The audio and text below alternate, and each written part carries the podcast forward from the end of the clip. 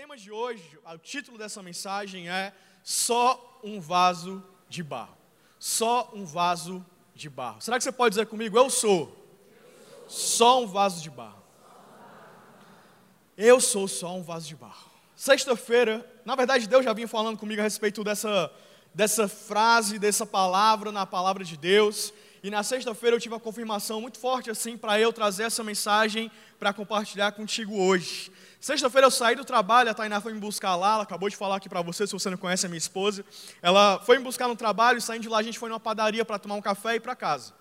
Quando a gente sentou na padaria, a gente estava lá ainda escolhendo o nosso pedido, eu notei que por trás da Tainá, na mesa que estava, na mesa atrás dela, tinha um senhor sentado, só ele, sozinho. E ele estava comendo um cuscuz com um café, não sei se era um café com leite, um café puro, enfim, um cuscuz e um café. Mas o que me marcou foi o jeito que ele tratava a garçonete.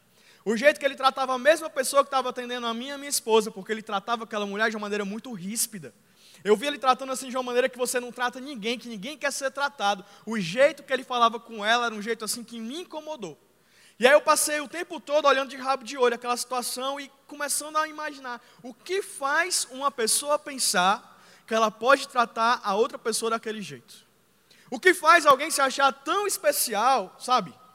Ao ponto de achar que ele está acima daquela pessoa, porque ela poderia ter errado o pedido dele, as coisas poderiam estar demorando, mas ele não, nem sei se isso estava acontecendo, não foi uma suposição na minha cabeça, mas ninguém tem a autorização de tratar outra pessoa como aquele homem estava tratando aquela mulher. Ele pode até falar: olha, eu estou insatisfeito, eu não vou mais voltar aqui, mas nunca tratar daquela maneira ríspida. Eu não sei se ele se vê diferente de mim, porque eu todo o tempo me vejo dependendo de Deus.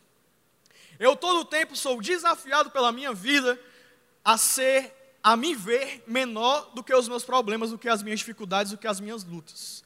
Então eu sempre estou me colocando nessa posição de eu sou só um vaso de barro, mas aquele homem, a atitude que ele estava tendo naquele momento, era a atitude de alguém que era, sabe, o rei da cocada preta, a última Coca-Cola do deserto, Alguém que foi criado a leite ninho e ovo maltine, que achava que ele pode passar por cima de todas as pessoas. E Deus começou a falar no meu coração muito forte sobre o que ele já vinha falando há algumas semanas atrás. Ei, você é só um vaso de barro.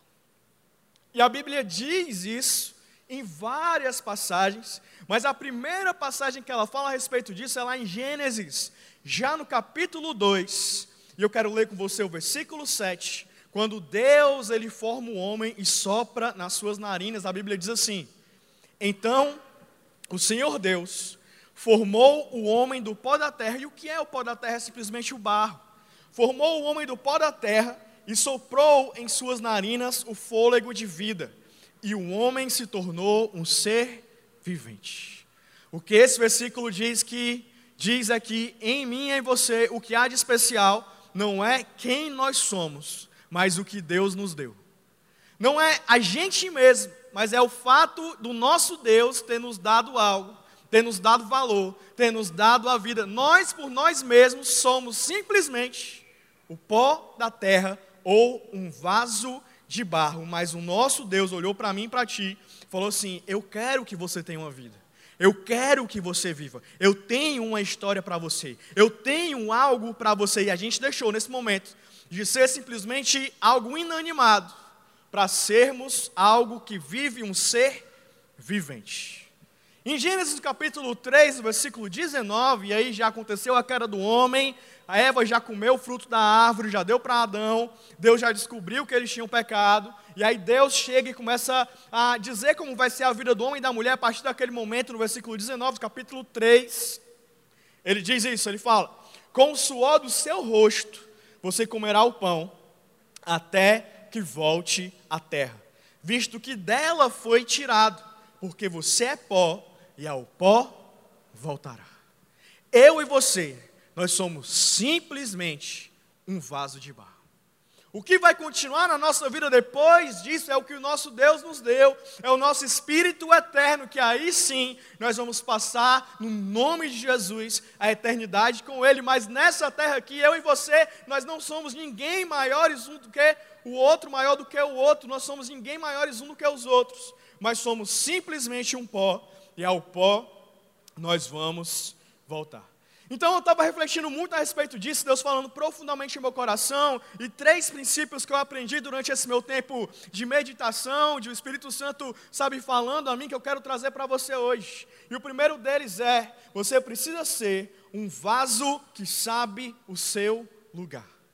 Eu e você, um vaso que precisa saber o seu lugar. O que é saber o meu lugar? É a gente entender que o que a gente tem vivido é simplesmente a vida que a gente recebeu do nosso Deus.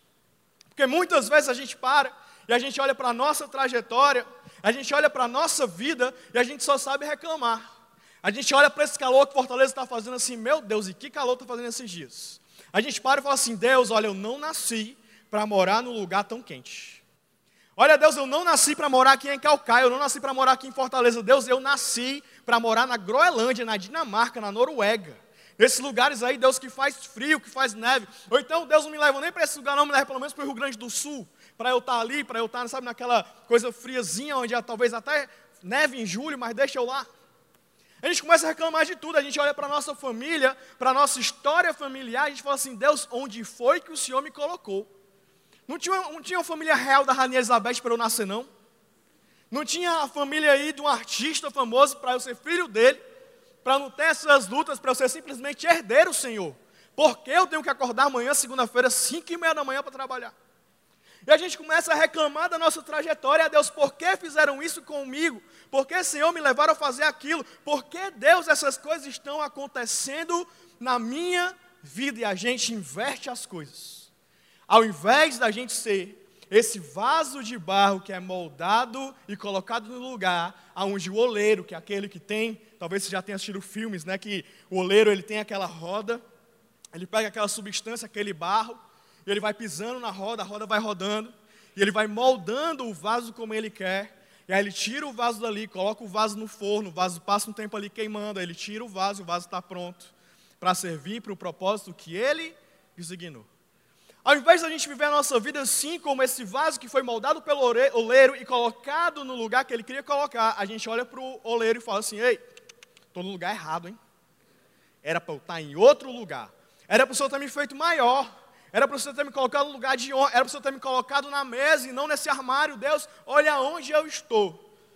Isso parece tão atual, mas Isaías já falava a respeito disso. No, no capítulo 29, no versículo 16 o profeta Isaías ele fala: Vocês viram as coisas de cabeça para baixo.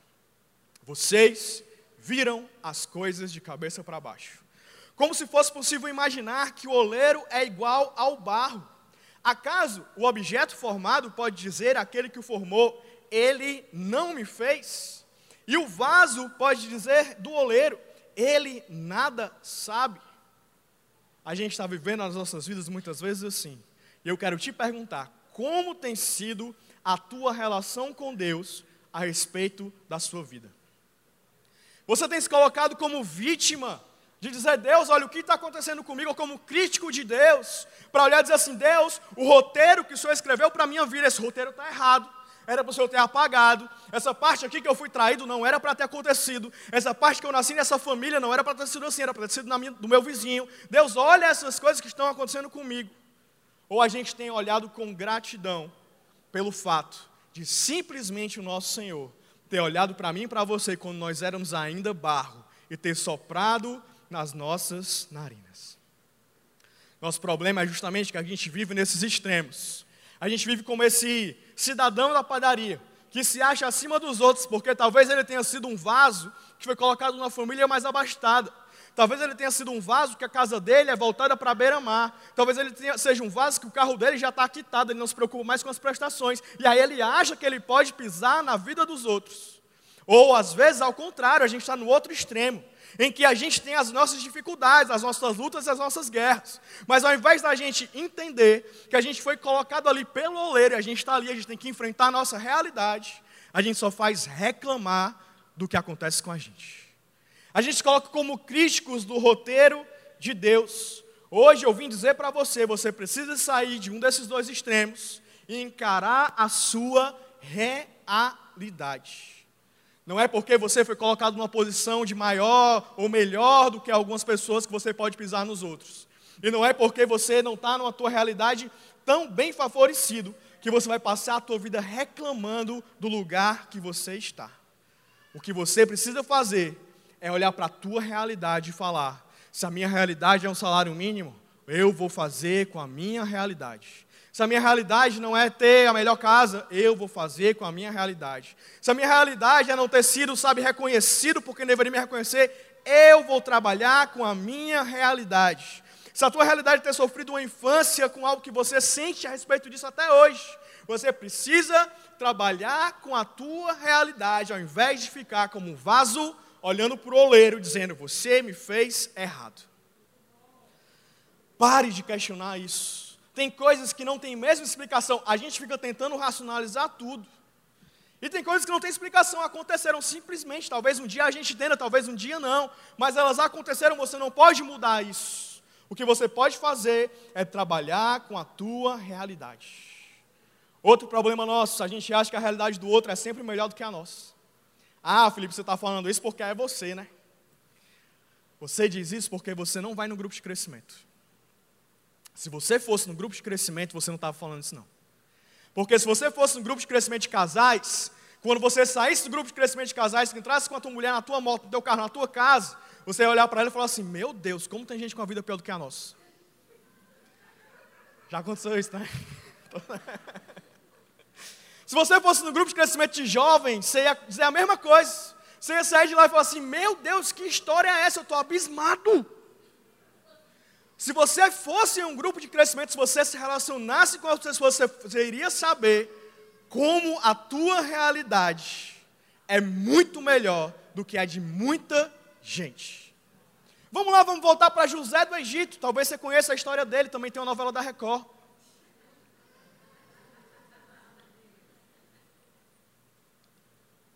José do Egito, ele era o penúltimo filho de doze. Os irmãos dele não gostavam dele. Porque ele tinha uns sonhos meio malucos. Ele sonhava que os pais dele o reverenciavam. Ele sonhava que ele era o maior dos irmãos. E ele dizia isso abertamente. Os irmãos tinham raiva dele. E aí eles decidiram matar José. Falaram assim: vamos matar José porque esse menino aí só quer saber dele mesmo, se acha maioral, vamos matá-lo. Quando chegou na hora de matar, um teve uma ideia: não, vamos matar não, que a gente não lucra nada. Ele tem que enterrar, é complicado. Vamos assim, vamos vender como escravo. Aí venderam como escravo. José foi parar como escravo no Egito. Chegando lá no Egito, as coisas estavam ruins para ele, mas começaram a melhorar. Ele virou assessor de um rapaz chamado Potifar. A mulher de Potifar se apaixonou por ele falou assim: Eu quero esse rapaz. E, ele não, e ela não conseguiu porque ele não cedeu. Ela o acusou injustamente de assédio. O que aconteceu? Ele foi preso. Estando na prisão, ele estava lá sendo o melhor preso que ele poderia ser. Duas pessoas tiveram sonhos, o padeiro e o copeiro do rei. Não conseguiam interpretar os sonhos que eles tiveram. José falou: Deixa comigo, eu tenho um Senhor comigo, eu vou interpretar esse teu sonho aí. Interpretou o sonho deles dois. A única coisa que ele pediu foi: Quando vocês saírem, lembrem-se de mim que eu estou aqui dentro. Eles saíram, Faraó teve um sonho que ninguém conseguia interpretar. Aí eles falaram para Faraó: Olha, lá na prisão tem um rapaz, José, que ele interpreta sonhos, chama ele aqui. José foi chamado, interpretou o sonho de Faraó. Resultado, ele se tornou o governador de todo o Egito. O que eu vejo na vida de José? Alguém que encarava a sua realidade. É realidade de estar sendo vendido como escravo, eu vou ser o melhor escravo. Chegou até assistente de Potifar. É a realidade de estar preso, você é o melhor preso, vou cuidar de todo aqui. Foi lembrado quando estavam fora, os dois lá do, da prisão, lembraram para que ele fosse interpretar o sonho de Faraó. Como governador de Faraó, o melhor de todos, fez com que o Egito passasse sete anos de bonança, enquanto todo mundo estava com fome e com sede. Ele encarava a sua realidade. O que a gente precisa entender é que nós somos simplesmente vasos de barro e que nós precisamos entender a nossa realidade. Estou dizendo para você, assumir a tua realidade, para quem sabe daí você mudar alguma coisa. Mas se você ficar só vivendo em cima, achando que está por cima dos outros, ou se você ficar simplesmente reclamando, você não vai conseguir mudar nada. Não se conformar é diferente de só reclamar. Não se conformar é diferente de só reclamar. Meu desafio para ti e para mim hoje saia da reclamação pela situação e entre na gratidão pela sua vida. Qual é a realidade que nós precisamos abraçar hoje? Será que a realidade de sermos acusados, vendidos, abusados, como José foi? Será que a realidade de estar preso porque a gente não consegue controlar a situação ao nosso redor e a nossa situação está nos prendendo? O que nós vamos fazer com elas? Reclamar ou simplesmente viver uma ilusão? Você precisa se colocar exatamente na tua realidade. É isso que eu tenho, vou fazer o melhor que eu posso. Segundo pensamento que eu quero trazer para você hoje, primeiro deles foi você precisa se colocar no teu lugar. Segundo, um vaso de barro que pode ser usado por Deus. Eu e você, nós somos vasos de barro que podem ser usados por Deus. Quando nós assumimos a nossa realidade, Aí, quem sabe, Deus ele pode começar a nos usar. Porque Deus não pode agir em quem só reclama ou em quem está fingindo ser algo. Deus não age naquilo que nós fingimos ser. Deus age simplesmente na nossa realidade. É com a nossa realidade que o nosso Deus trabalha. Ele não trabalha com coisas fantasiosas, ele não trabalha na base da reclamação e da murmuração, mas ele trabalha naquele que está trabalhando, naquele que está encarando a sua realidade. 2 Coríntios 4, versículo 4, fala a respeito disso, quero ler com você. Se você trouxe sua Bíblia, abre aí, 2 Coríntios 4, versículo 4. Se você não trouxe, traz aí semana que vem, mas acompanha aqui com a gente no telão hoje. A Bíblia diz assim: O Deus dessa terra cegou o entendimento dos descrentes, para que não vejam, presta atenção nessa frase, a luz do evangelho da glória de Cristo. Ele está dizendo: o Deus dessa era, o nosso inimigo, ele cegou o entendimento dos descrentes para que não vejam a luz do evangelho da glória de Cristo, que é a imagem de Deus. Pois não nos pregamos a nós mesmos, mas a Jesus Cristo, nosso Senhor, e a nós como escravos de vocês por amor de Deus. Ou seja, ele está falando, a luz da glória de Cristo é o Evangelho, e nós não pregamos a nós mesmos, mas nós pregamos essa luz do Evangelho. Pois Deus que disse: das trevas resplandeça a luz, Ele mesmo brilhou em nossos corações para a iluminação do conhecimento da glória de Deus na face de Cristo. Mas temos esses tesouros em vasos de barro. Será que você pode repetir comigo? Mas temos esses tesouros em vasos de barro para mostrar que esse poder que a tudo excede provém de Deus e não de nós. O que ele está falando é: olha, existe algo, um tesouro, que é a luz do Evangelho da glória de Jesus, e nós pregamos esse Evangelho, e esse Evangelho está em nós, mesmo nós sendo que vasos de barro. Outras traduções diz vasos de vergonha. Ou seja, Deus ele pegou o maior tesouro dele e ele falou: Eu vou colocar no meio desse povo, mesmo com a realidade deles, mesmo eles sendo esses vasos de barro, eu vou colocar o meu tesouro, o meu evangelho no coração deles, e não só isso, mas eu vou usar esse pessoal para que das trevas resplandeça a luz, ou seja, para que eles sejam usados para espalhar a boa notícia do evangelho. Então eu e você, nós estamos nessa situação de sermos vasos de barro, vasos de vergonha, mas mesmo assim, Deus olha para mim e para ti e fala: o meu evangelho, a minha boa notícia está dentro de você, para que as, a luz resplandeça nas trevas. Ou seja, nós, mesmo sendo vasos de barro, podemos ser usados pelo nosso Deus. Mesmo na nossa realidade, nós podemos ser usados por Ele. Sabe, ninguém pega um presente da Zara, você compra na Zara o presente, e aí você coloca numa sacola do ponto da mora para dar para o aniversariante. Ninguém faz isso, na verdade, às, vezes faz o contrário. Você compra presente no ponto da mora, na Serrolim, hum, 30, 90, 60, 120, sei lá, papel pio. Aí você coloca no, na sacola mais bonitinha, aí você entrega o presente. O nosso Senhor, ele faz exatamente o contrário. Ele pega algo que é preciosíssimo para ele, um tesouro, e ele coloca em nós vasos de barro para que nós sejamos usados, para que a luz resplandeça nas trevas. Ele confia em você para você carregar essa mensagem. Ele confia em você para você conter o Espírito Santo. Ele confia em mim e em você para que nós tenhamos as manifestações dos dons espirituais. Ele confia a mim e a você algo precioso. Será que você pode olhar para a pessoa que está do seu lado e falar assim: Ei, vaso, Deus quer te usar. Agora olha para outra pessoa que você não olhou, fala assim: Ei, vaso, Deus vai usar você. Glória a Deus.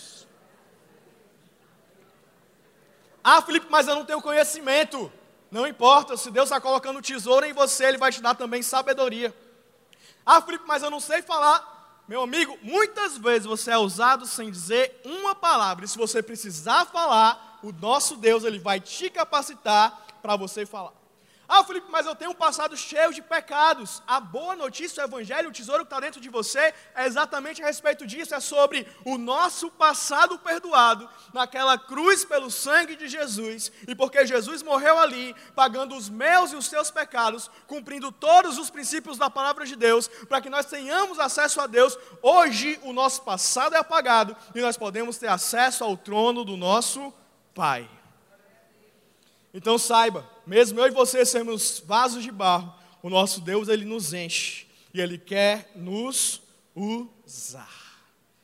E ponto 3 aqui, terceiro princípio, primeiro eu falei que você precisa saber como vaso de barro, aonde você está, a tua realidade, qual o teu lugar e trabalhar com ela para a mudança. Ponto 2, a gente falou que você precisa entender que você pode ser usado por Deus, mesmo sendo esse vaso de barro e no ponto 3 que eu quero trazer para você hoje é que eu e você, nós somos vasos de barro que devem ser cheios de Deus. Você é um vaso de barro que deve ser cheio de Deus. Porque para que seja possível a gente ser usado por Deus, para que a nossa vida saia de ser simplesmente algo vazio de vaso de barro, o que nós precisamos fazer é sermos cheios do nosso Deus. Porque sem Deus, nós somos simplesmente um vaso de barro vazio, mas com Ele nos preenchendo, nós teremos algum sentido. Talvez você conheça a história de Gideão, Juízes capítulo 6 e Juízes capítulo 7. Se você não conhece, procura Juízes capítulo 6, capítulo 7 e lê lá na tua casa durante essa semana. Mas o que aconteceu na época de Gideão? Na época de Gideão, o povo hebreu, ele tinha chegado na terra prometida que o Senhor tinha designado para eles, tinham tido já o êxodo, tinham saído do Egito, tinham chegado lá na, na terra que o Senhor tinha prometido. Mas aonde eles estavam haviam outros povos, e entre eles havia um povo chamado o povo midianita, originado de Midian. E aí, já há sete anos, quando Deus levantou Gideão, o povo midianita, toda vez que chegava na época da colheita, o povo midianita invadia e ele vagia com vários homens, com camelos, com carros, com todos o exército deles. Eles invadiam, e a Bíblia diz que eles eram tantos que eram como se fossem gafanhotos. Era impossível de contar. Não só os homens, mas também os camelos, ou seja, era algo assim numerosíssimo. Eles invadiam tudo e eles saíam procurando a plantação, procurando não só a plantação, mas também os animais, o gado, as ovelhas, tudo o que eles plantavam e produziam. E eles pegavam, eles roubavam, eles levavam para Midian. Isso já estava se repetindo há sete anos. E aí o povo não aguentou mais. E como muitas vezes a gente faz, só nesse momento da dificuldade, eles foram buscar o Senhor. E aí eles foram orar e pedir a Deus misericórdia, porque Deus não tem mais como viver assim. Inclusive até hoje, existem cavernas em Israel que eles cavaram para esconder as coisas dos midianitas. Eles cavavam na pedra, cavavam na rocha, cavavam buracos, cavavam nas montanhas, para tentar esconder a plantação e os animais dos midianitas, porque eles chegavam pegando tudo. E aí eles oravam, oravam, oravam, pediram a Deus, Deus se compadeceu. E aí um anjo apareceu para Gideão e falou assim: Gideão, você aí não é, um dos, não é um dos maiores, não, mas eu quero usar você. Você vai selecionar homens, vai chamar homens das tribos aqui ao redor de você, para você lutar contra os midianitas, e eu vou te dar poder para que você possa vencê-los como se eles fossem um homem só. Ou seja, um exército vai ser derrotado por meio de você, como se fosse um homem só. Um anjo apareceu para Gideão falando isso. E aí eu fico abismado, porque sabe o que foi que Gideão fez? Se um anjo aparecesse para mim e para você, e ele pedisse para a gente fazer algo, dissesse que o Senhor vai nos usar para algo, certamente ele falava assim: com certeza, amém, amém, amém, para onde é que eu vou? Para onde é que eu vou? Vou fazer, vou fazer, vou fazer. Mas Gideão não, ele falou, ele duvidou. Ele falou assim: se for do Senhor mesmo, me dá um sinal. Aí o anjo falou: tudo bem, vou te dar um sinal. Então espera aí um pouquinho, hein? Espera aí que eu volto já. Aí o anjo ficou lá na rocha, onde ele tinha aparecido. Aí ele saiu, pegou um cordeiro, preparou o cordeiro, levou o cordeiro até a rocha, derramou na rocha. Aí o anjo, para mostrar que era de Deus, fez uma labareda subir e consumir, consumir todo o cordeiro. Aí quando consumiu, o Gideão falou assim: Meu Deus, é de Deus mesmo. Agora eu vou, vai dar certo. E aí ele saiu juntando homens, chamando homens, tocava trombeta, os homens vinham. Ele ajuntou 32 mil homens. E aí chegou na hora ó, de invadir o exército de Midian, que estava dentro de um vale rodeado por uma montanha assim. Chegou na hora de invadir lá e vencer, como o Senhor tinha dito. Mas quando chegou na véspera, Gideão falou assim: Senhor, eu sei que o anjo apareceu, eu sei que consumiu o cordeiro, mas eu ainda estou com dúvida. Vou fazer o seguinte: eu vou pegar, não fica com raiva não, mas eu vou pegar aqui um, um novilo de lã, vou colocar do lado de fora da minha tenda, e amanhã de manhã o novilo vai ter que estar tá molhado e o chão seco. O Senhor fez. Aí ele olhou assim, meu Deus, é de Deus mesmo. Mas ele ainda duvidou. Ele falou assim: não, para ter certeza, amanhã, vou colocar outro novilo hoje. Amanhã vai ter que estar tudo molhado e o novilo seco. Deus fez exatamente como Gideão pediu. Só que aí quando chegou na época, na hora de invadir, aí foi Deus que pediu algo para Gideão. Deus falou para Gideão assim: Gideão, é o seguinte, 32 mil homens é muito. Se vocês vencerem com 32 mil homens, vocês vão dizer que foram vocês. Mas eu te falei, vai ser eu que vou te dar a vitória. E aí, Senhor, como é que eu faço? Chega para esses homens e fala assim: quem tiver tremendo de medo, pode ir para casa. 22 mil homens foram embora. Aí Deus olhou para Gideão e falou assim: Olha, 10 mil homens é pouco, mas ainda é muito. Se vocês vencerem com 10 mil homens, vão dizer que foi por causa das armas, da habilidade, por causa de vocês. E eu que vou dar a vitória a vocês. Senhor, como é que eu faço? Leva esses homens para tomarem água. Quem chega lá e se abaixar para beber água no nível da água, você manda para casa. Quem chegar e pegar água com a mão, levar até a boca, você vai trabalhar com eles. Resultado: 9.700 homens foram, homens foram para casa. Ficaram 300 homens. Acertei a conta? Acertei, né? Ficaram 300 homens. Eu sou ruim de conta, gente. Ficaram 300 homens. E aí Deus falou: é com esses 300 homens que eu vou vencer o exército numerosíssimo de Midian, que ninguém consegue contar, não só os homens, mas também os cavalos, e que vem há sete anos assolando todo Israel. E aí o Senhor falou: Eu vou usar esse pessoal, e aí eu quero ler com você exatamente como isso aconteceu, aqui em Juízes, no capítulo 7, no versículo 16. E eu amo isso, sabe por quê? Porque é isso que o Senhor quer fazer comigo contigo. Muitas vezes é isso que Ele quer fazer, a gente se acha só esse vaso de barro.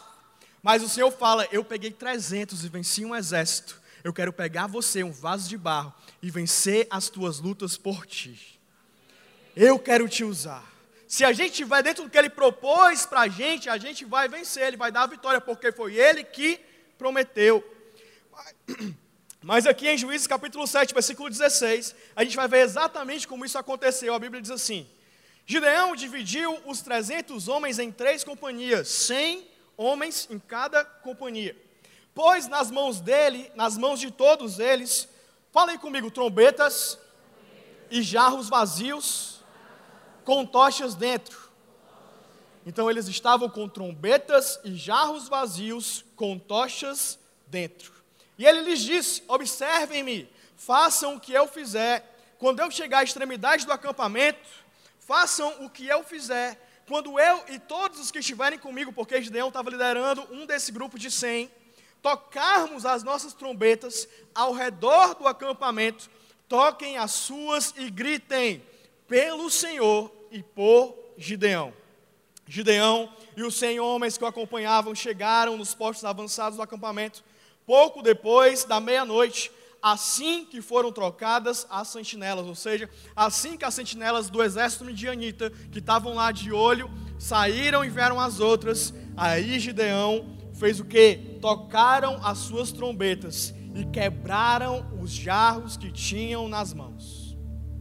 As três companhias tocaram as trombetas e despedaçaram os jarros, empunhando as tochas com a mão esquerda e a trombeta com a direita, gritaram: A espada pelo Senhor e por Gideão.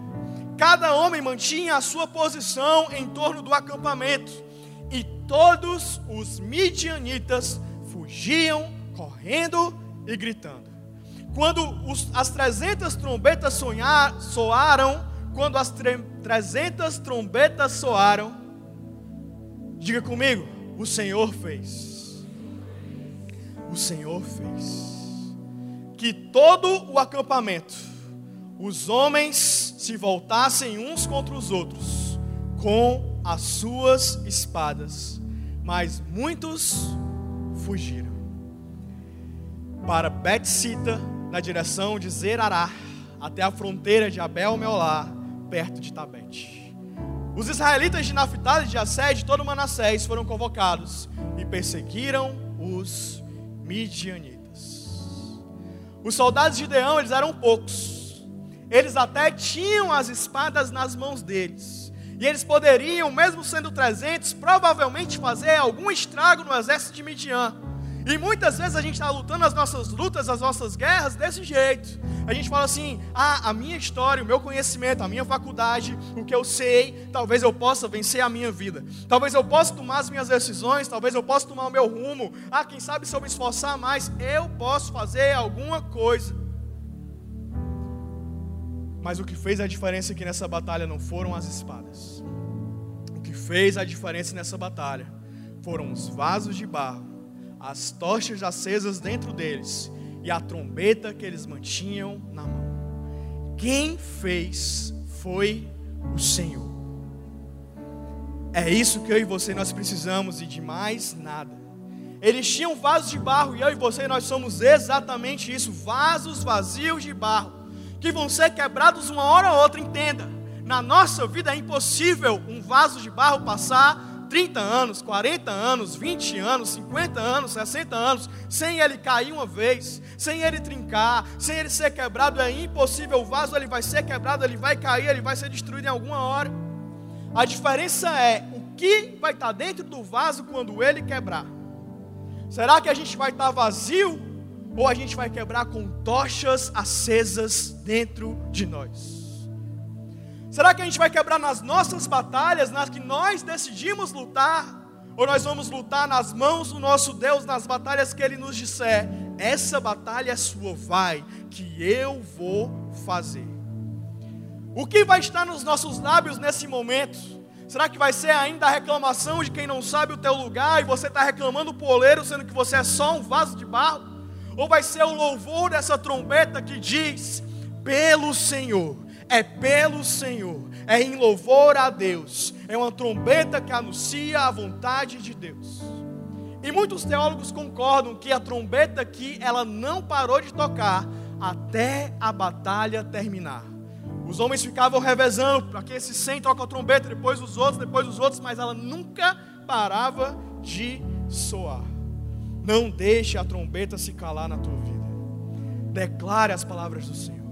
Louve ao Senhor se encha da palavra de Deus. Peça os planos de Deus para você. Pare de ficar falando os teus planos. Ah, eu quero, eu penso, eu quero aquilo, eu planejo daqui a não sei quanto tempo. E começa a pedir a vontade de Deus na tua vida, assim como ela é no céu. Quando os vasos de barro quebraram, o fogo dentro delas ficou evidente, as tochas que estavam lá e os vasos em cima cobrindo. Eles quebraram e aí o fogo da tocha apareceu. O fogo representa na palavra de Deus a presença de Deus. Foi na sarça ardente que Moisés foi encontrou a voz do Senhor. João dizia que Jesus iria nos batizar com o Espírito e com fogo. Foi no Pentecoste que o Espírito Santo desceu como fogo na vida dos apóstolos. O que nós temos colocado dentro dos nossos vasos do que o seu vaso está cheio. Será que você tem lutado teus, as tuas lutas vazio? como um vaso vazio, cheio de si ou cheio das tuas vontades, ou simplesmente com o fogo da presença de Deus. A gente consegue até disfarçar que a gente está vazio. Provérbios 26, 23 diz: Como uma camada de esmalte sobre um vaso de barro, os lábios amistosos podem ocultar um coração mau. Mas quando a gente quebra, não tem como esconder nada. O que vai aparecer na tua vida no momento que você quebrar. Porque eu te garanto, o vaso de barro vai quebrar. Mas o que vai aparecer, será que vai ser a reclamação, dizer, olha Deus, mais uma vez eu quebrei, olha aqui o que o Senhor está fazendo comigo, eu não mereço isso. Vai ser você olhar para a pessoa que talvez te derrubou e falar, ei, cuidado, hein, olha quem, com quem você está falando, eu vou me vingar de você, você não sabe o que você fez. Ou será que vai ser simplesmente aparecer a presença de Deus de dizer: fizeram isso comigo, mas a vingança é do Senhor. Aconteceu isso comigo, mas sabe de uma coisa? Tudo coopera para o bem daqueles que amam a Deus. Escolha estar cheio de Deus. Escolha quebrar nas mãos de Deus. Escolha quebrar para que a presença dele possa aparecer e possa resplandecer e não seja mais sobre você, mas seja sobre Deus, porque ser quebrado é se negar é ousar dizer a Deus: Deus, eu não quero mais a minha vontade, eu quero a tua, agora me guia. Agora aparece, agora diz o que o Senhor vai fazer, agora me transforma. Os soldados colocaram uma tocha acesa dentro dos vasos de barro, o vaso de barro cobrindo a tocha acesa. E naquela época os exércitos eles eram guiados por tochas, e havia uma tocha para cada mil soldados. Então o que aconteceu foi quando os homens estavam lá, 300 homens, cercando o exército midianita. E aí eles estão lá festejando, a Bíblia diz que o exército ele estava festejando, bebendo, comemorando, celebrando. E aí os homens estavam rodeando, eles estavam no vale, e os homens de Gideão estavam na montanha. E aí os homens estavam lá esperando o Gideão falar, esperando o Gideão, Gideão fazer, estavam meio assim, poxa, o que será que a gente vai fazer aqui com essa tocha, essa trombeta, como é que vai ser? E aí Gideão quebra os vasos. E a tocha entra numa reação que ela estava meio que só a brasa, eu creio. E aí quando ele quebrou, o ar entrou na equação. E aí fez aquele fogo à noite, meia-noite. E aí quando o exército midianita olhou para cima, que eles ouviram aquele estrondo dos vasos quebrando, a trombeta tocando, eles gritando o nome de Deus. Que eles olharam e viram cada um 300 tochas. Eles falaram: Meu Deus, os líderes ficaram lá em cima e o exército está vindo todo aqui para nos matar. O que vai ser da gente? E eles mesmos começaram a se, a se matar e a fugir e a se desesperar. Porque um dia na presença de Deus vale mais que mil. E a presença de Deus na tua vida te faz valer por muito mais de mil. Porque não é sobre você, é sobre Ele. Porque ao mesmo tempo eu imagino os homens de Gideão. Meu Deus.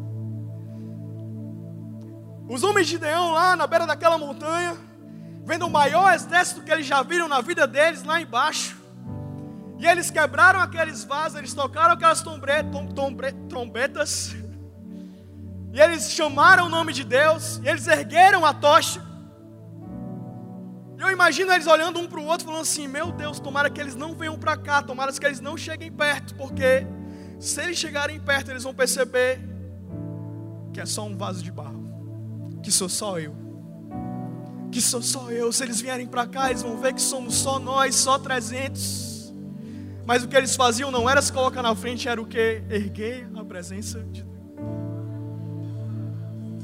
E aí a palavra diz: o Senhor fez. O Senhor venceu. O Senhor fez. O que a gente precisa fazer na nossa vida é muitas vezes isso: é se quebrar, é dizer para Deus: Deus, não sou mais eu